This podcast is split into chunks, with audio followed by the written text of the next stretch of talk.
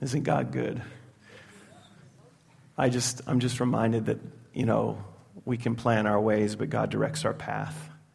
And I think one of the things that I love about how He moves is regardless of what we plan in a service or regardless of what preparation you put in a sermon, He's going to have His way.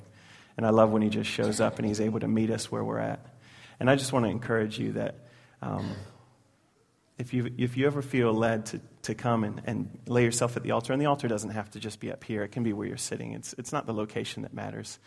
But don't be afraid to just give everything over to God. Just don't be afraid to let those guards down because the more that we let down, the more He's wanting to come in. He's not, he's not trying to hide somewhere. It says, Seek and you'll find. So if we're pressing after Him, if we're looking for Him, we're going to find Him. Amen? So that's one of the things that we're talking about this morning is just kind of following on with the concept of being a disciple. Um, and so the two things that we're going to break open this morning are we, we talked about a little while ago what a student is, but now we're going to be talking about a learner and a follower. Does, any, does anybody know, or you might, you might, you don't have to admit to this, to being this kind of person, but do you know somebody that learns the hard way? I know a couple of people that, you know, and it always frustrates me to no end. I don't understand why people would want to learn the hard way of anything. The hard, the hard way always seems just so, so frustrating. I'd rather probably just go and sit down and learn something easily. Um, but we all know somebody that probably learns the hard way, right? Um, so when, when I was in university, I had all sorts of different jobs. I was a lifeguard for a little while. Um, I worked with kids in uh, special needs capacity. I did all sorts of things. But one of the jobs that I really enjoyed was um, I was a talk show DJ. So it, was a Christian radio station that I was talk show DJ. So I would, I would be the DJ for the people, and they would come in, and I didn't do any, I didn't like mix it up, you know, rick, rick. I didn't do any of that in the middle of it. I just, you know, turned them on and turned them off when they were done, and, and so it was pretty easy. Um, but I would run these live radio shows, and so I was in university, and I had the Saturday morning shift. So th- that already is a problem, right? Saturday morning shift and a university student. So they didn't go well together. And so one Saturday morning, um, something happened to my alarm clock. And by something happening to my alarm clock, I mean I didn't set it. So it just, it just wasn't there, and, and it didn't go off because I didn't set it. And so I had a phone call um, 10 minutes after the program that I was supposed to have already been there had supposed to have started. I got a phone call from the guy who his, he was paying a lot of money for, you know, it was, it's expensive to try and get one of those slots. And he gave me a call, and he said, Hi. And I said, oh. You know, I, so right away I knew I was in kind of in trouble in that regard. Needless to say, I probably broke some speed limits and some road rules trying to get to work that morning. But I learned my lesson the hard way that morning. I think probably a lot of university students can, rec- um, can rec- recognize what that lesson is and have learned that lesson as well. But that's something that we're going to talk about today is learning and what a learner is. Um, and hopefully that we can avoid learning the hard way of some things. Um, just to give you a quick overview of where we have been, two weeks ago we talked about a disciple is a student. And we broke open what what, first we broke open what the word disciple even means. So, disciple in the Greek comes from the Greek word mathetes, and it means a student, or maybe we can replace that word with an apprentice if we want, because there's probably some people that can really reconcile and understand what an apprentice is. Um, so, a disciple is a student, a committed learner, and a follower. So, we're going to break open those two things today a committed learner and a follower. But just to recap, we looked at what a student was, and a student, what it literally means is to apply yourself to something. So a student is to apply yourself. We looked a little bit deeper, and the word comes from painstaking application. So and that, that was a challenge to me to say, Am I being a student of the way of the Lord? Am I painstakingly applying myself to being a student of Jesus? And that was a challenge to me. And then um, we had the major theme was a disciple is not about what you do or what you know or a class that you attend, but it's more about who we are and that we want to reconcile, we want to identify with being called a disciple even more so than a Christian. Because a Christian is a follower of Christ, but a disciple is also a student and a learner. So it's to do with identity as well. Um, and then Bruce Billington spoke last week. He spoke on the way of the Lord, knowing that we need to embrace the way of the Lord before we start trying to bring His truth to a situation. Can you imagine trying to bring His truth to a situation without His way? Jesus loves you. You know, like that's not even embracing the love of Jesus as we bring that truth. So we have the way of the Lord. We can bring his truth. And if we use the way of the Lord to bring his truth, it's going to produce life. And then I love this statement that he made. He said, he talked about Jesus' invitation to us to bring transformation to this world. Transformation to this world as we extend the kingdom of God, and this happens through the journey of discipleship. So I think that's the name of the game, right? It's change, it's transformation. And that's going to be a central theme that we want to hopefully leave with you all, and hopefully that you're encouraged by that through discipleship, transformation happens. Um, one example I wanted to read out just really quickly. Um, did anybody see? We, we mentioned it last week, but you know the letter and the leader that they wrote um, about uh, the photos that Matt and Ava took? Yes, I thought it was awesome. But if we're talking about transformation and being a disciple, they put a lot of hard work into that. But I just want to read out the last part of it. She said, I would like to send a heartfelt thank you to Christian Fellowship Upper Hutt. You have provided us with not only beautiful pictures of our children, but a reminder that generosity and kindness, kindness exists. Thank you. How powerful is that? And if we're talking transformation, that's transforming mindsets about who the church is, what we're about, and what we do. So we just want to honor Matt and Ava again for that. But also, they're part of us, and so that's part of what we're about. And that's what I would like to suggest that discipleship is about applying ourselves to make that transformation happen. Amen? Okay. Um, Bruce, the last thing that I wanted to highlight that Bruce mentioned, he said, I love the metaphor that he uses that we're in a game. The game is life, right? And so the whole goal is that if we want to play in the game of life, we need to do the training that's needed for it. So if, if you picture a marathon runner, a marathon runner is going to run some laps before he tries to do a marathon.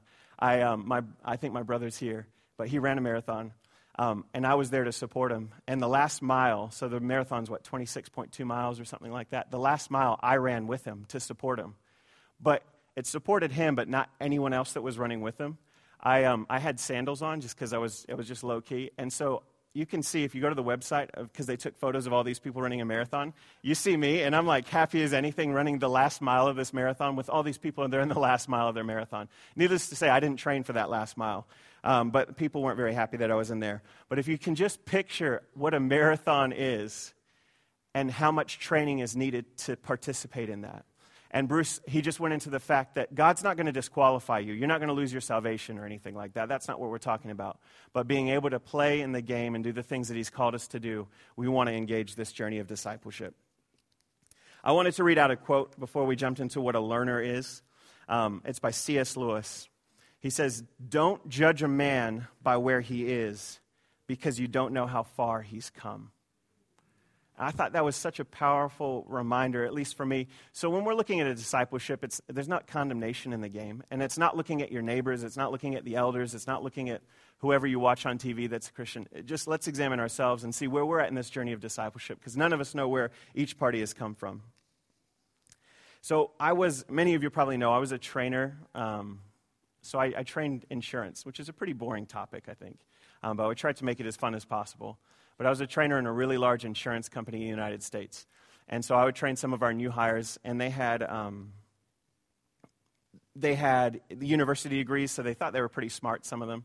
And uh, I had them for two months, which you would think is a long time. And I tried to equate how much money I was spending sometimes with a group of 20 new hires that were getting paid some 40 odd thousand dollars a year or something. There was a lot of money that we were investing into our training. But the very first hurdle that I had to overcome was that my trainees and you've probably had this before. Have you ever gone to a training or something and just been like, ugh, you know, it's let me get through this, and then whenever I get to the real job, I'm going to learn what it really is.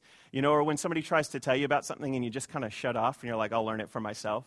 And so that was one of the biggest problems that I had is that when folks would come in, they're like, oh, you know, you could tell the mindset was there, but they started realizing how much information we were going over and that how much we expected them to know almost immediately. They started paying attention like day two or three, people were zoned in and ready to go. But one of the things that I would like to suggest is that we want to make sure that we can have a mindset of what that is in regards to what discipleship looks like. It can be so easy that we're not paying attention to the, drain, the training that God is sending our way, and we're like, oh, I'm going to learn this later. I don't think this is of value. The concepts were really layered in what I was teaching the folks, meaning, like, if they missed even one day, we could actually fire them. And we tried not to. We did everything we could to get around that. Because if you missed one day of training, there was so much that you missed, we, we possibly couldn't catch you up on that. We would do things from tests every day. We would do role plays. And I probably enjoyed doing the role plays too much because I got to be a really angry customer. Um, and I probably did it too well as well, you know. And so they were always really impressed with how angry of a customer I could really pretend to be. And so I had a lot of fun with it, and they did too. They had a lot of fun. But they were going to be using every single little thing that I was training them for. And I always loved when people would come back to me and say, Jesse, I didn't have any idea how much we were going to use every single little thing that you were going over. And they would always say, I can't believe this, this worked. It did exactly how you said it was going to do. Or this conversation went perfectly because we practiced it so many times. Deuteronomy 5, verse 1. Moses summoned all of Israel and said to them, Hear, O Israel, the statutes and the rules that I speak in your hearing today. And you shall learn them and be careful to do them and you shall learn them and be careful to do them. So, so the second thing that we're talking about is a disciple is a committed learner. So that word in Deuteronomy, the word learn or lamad in the Hebrew, I love the definition of this. It means to train or learn, to be instructed or to be trained. And this is the part that I love the most. So it's to be trained with the implication that your training is going to be put to use. I thought that was, that was so cool to see. So, just as the trainees in my class had to overcome the challenge that they felt like, oh, this is just another training, this is another something that I'm going to get through, and eventually I'm going to, I'm to go learn the job when I'm really there. They had to realize that they didn't realize the training was of value to them. But it is so important that we recognize that every situation we find ourselves in, God is training us up for future situations that we're going to need today's training to navigate. So I just say that one more time because it's so important. It's so important that we recognize that every situation we find ourselves, be it big or small, God is training us up for future situations that we're going to need today's training to navigate. So we're going to be putting the things that we're learning to use. That's what is even in the word learn. Learn isn't just to get some information, but it's getting information because you're going to be putting that information to use very soon. God's not wasteful at all from the small things to the big things, we're in training in Him every day in the way of the Lord and what that looks like. So we need to engage fully now in the role plays that He's sending our way, even if you don't like that, you know, Jesse guy who's giving you an aggressive role play and he's being a bad customer, so that we're prepared for when the real things come and that we're learning the lessons that God is sending our way. Another metaphor, if we want to use, let's not learn the hard way. Let's not forget to set our alarm clocks and be prepared for the things that God is sending our way. If you, the loss of a loved one, did you, there can be some hard wake up calls that we get. Did you say everything that you wanted to say to the loved one? I think a disciple is somebody that's prepared and is receiving the training that God is giving us to prepare us for the things that happen tomorrow or later on today. God's already equipping us for those things.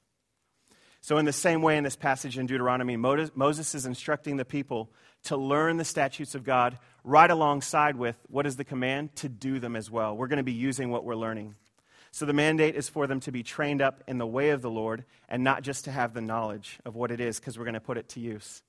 Paul, if we stay in this theme of um, athletic training or marathon running, Paul also highlights this in Timothy. 1 Timothy 4 8, he says, For while bodily training is of some value, godliness is of value in every way.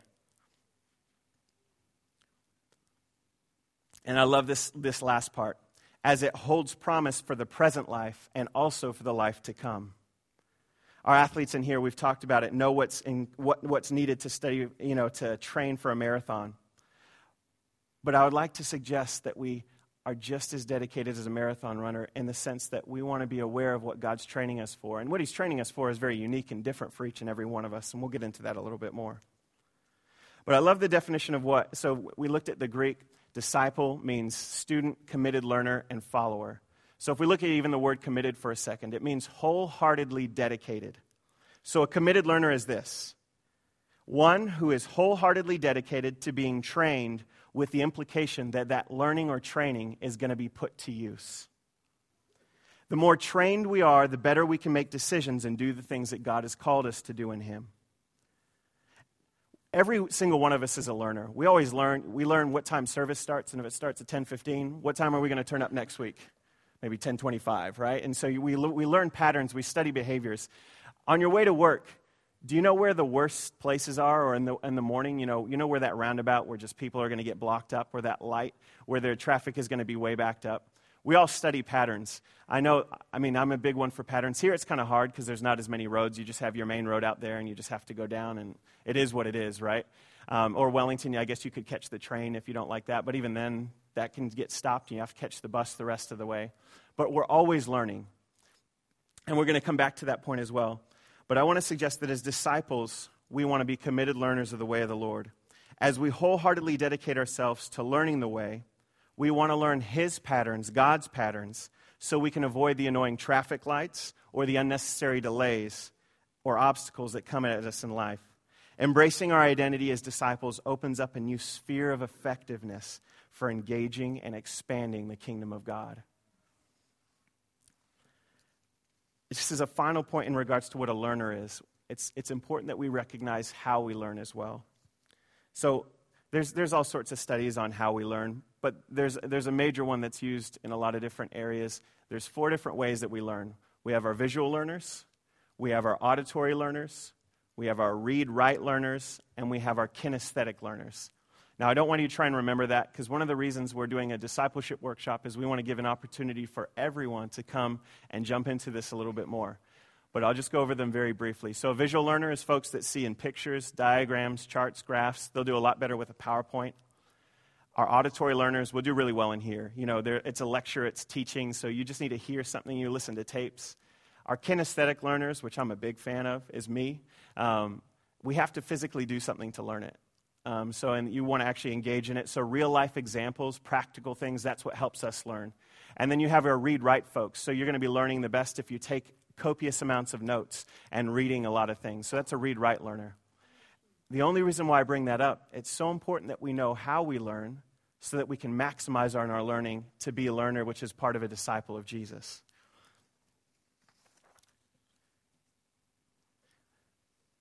The final thing of what a disciple is, is a follower. And that's what Christian means, right? Christian is a follower of Jesus. So there's two definitions of a follower. The first is a devotee of a particular person, cause, or activity. And the second one is a person who moves or travels behind someone or something. So we have a lot of devotees in our world today. Um, we have a lot of people that want to know a lot. So, celebrities, for whatever reason they're famous, people want to know everything they can about them. They want to know what they're wearing. They want to know what they're doing. They want to know what they eat for breakfast. They want to know what they're wearing when they go to sleep. They want to know where are they going on vacation because they want to do those things. Kevin Durant, I love basketball. I know David Prez is in here with me. Basketball. We might be the only ones.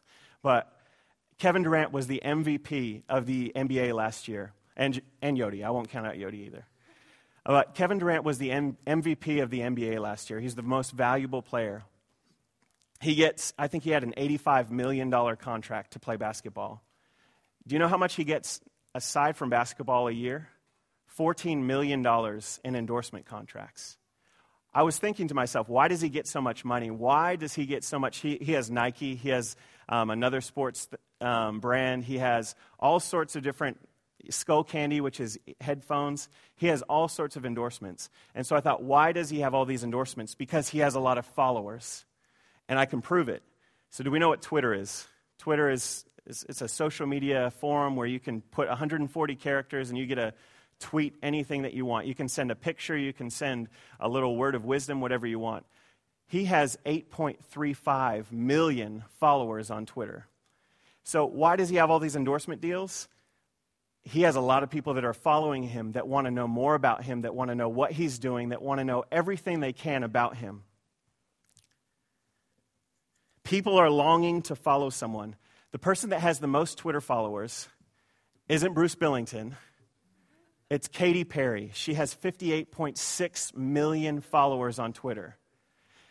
58.6 million people in our world want to know everything there is to know about Katy Perry what she's wearing, where she's going to eat, and where she's, where she's going. People follow those they want to know everything about. As followers of Jesus, how much do we know about him? We follow the one who is never going to lead us astray. We need to be devotees of him, rekindle our desire to find everything we can about him and the way of the Lord. And this is my second. So that was the first one. A follower is a devotee of someone. The second one is someone that moves behind or travels behind something or someone. So, the second definition, I love this. This is one of my favorite Bible verses Deuteronomy 31, verse 8. It says, It is the Lord who goes before you. The Lord who goes before you. He will be with you. He will not leave you or forsake you. Do not fear or be dismayed. I don't know about you, but I am so encouraged that I have the King of Kings who's already gone before me in the way that I'm walking. I just picture, you know, there's some pretty gnarly viewpoints of who Jesus is in the Bible. There's chariots of fire, there's lambs and lion heads and all sorts of things, and eyes all over bodies. That's pretty intimidating. I'm pretty happy that's going before me wherever I've gone. Because I know that wherever I'm walking, that's already been conquered by Jesus, and that I'm just walking in the victory that He's already laid for me. And that is exciting. So, a follower is such an exciting thing to be. Another picture, if you need, is um, I have a shadow at home, and his name is Archer. It doesn't matter where dad goes, Archer is going to be there. It doesn't matter if I go to the restroom, if I go to outside and he's going to be banging at the door. What are you doing, dad? He wants to know what dad's doing. He's going to follow dad wherever he goes. In the same way, we already have somebody that's gone before us and we want to be following in his way. I love this verse. Um, our task is to be a follower of him. But the verse is John 10 27. My sheep hear my voice, and I know them, and they follow me. The way of the Lord is already paved, so we just need to follow in that way. The more time we spend with him, the better we can follow. John 5:19 says so Jesus said to them truly truly I say to you the son can do nothing of his own accord but only what he sees the father doing for whatever the father does that son does likewise we don't want to be doing anything that our father isn't doing and we need to be following to see what he's doing we want to follow in the way that he's already made before us and Jesus' promise is this He said, Follow me, and I will make you fishers of men. And immediately they left their nets and followed him. Following Jesus and his way is a call to action. You know, studying and learning can kind of be done seated, and you're just learning about something, you're studying something. But when Jesus says follow him, he's saying get up off your seat, and immediately they left their fishing nets and they followed him. Being a follower is a call to action. It's also a call to personal relationship. The disciples that dropped their nets right away, what did they do? They ate with, they slept in the same room. They did everything together. So that's what Jesus is also calling us to as well. And, and this personal relationship looks different for each of us, just as we're all unique. So that's what a disciple is it's a student, it's a committed learner, and a follower. So what? Why should we be a disciple? What does this, what does this even mean? Like, what, it's great that we know what it is. So there's just two major points that I want to revisit of why we would want to engage in this, in this um, process of being a disciple, because it kind of sounds like hard work. The first one is that we're all disciples, and Bruce mentioned this last week. We're just following off. We're all disciples of something in some form or fashion anyway. And what I mean by that is we're all engaged in change one way or the other. None of us stay the same. So we're all in this process of transformation. We're all becoming something. Regardless of what it is that we're becoming, we're becoming something. If you sit on your couch long enough, you will become a couch potato. If you are watching enough TV, you're going to become an expert at those TV shows. If you are a rugby fanatic, you're going to get better at rugby. You're, well, I mean, maybe you won't get better playing rugby, but you know, you'll, you'll get better at the facts surrounding the rugby. We're all transforming into something. If you spend your time thinking about negative things, eventually you're going to be transformed into those negative things. If you're viewing inappropriate things, eventually your character is going to be transformed into the negative things that you're looking at. We're all being transformed. So, the major point of why we want to engage in discipleship, if we're all being transformed, I want to put you know, my, my vote into being transformed in the way that Jesus is calling us to, in the way that He's already gone before us to do that. I love if we use the metaphor that Bruce has brought to us, if we're playing the game, we're already playing the game of life. The only choice is how we're going to play it. And we want to do everything as unto the Lord, so we want to do it well. And the second point is this to play in the game, we need to have had the training to do so. Now, God has given each and every one of us dreams and talents.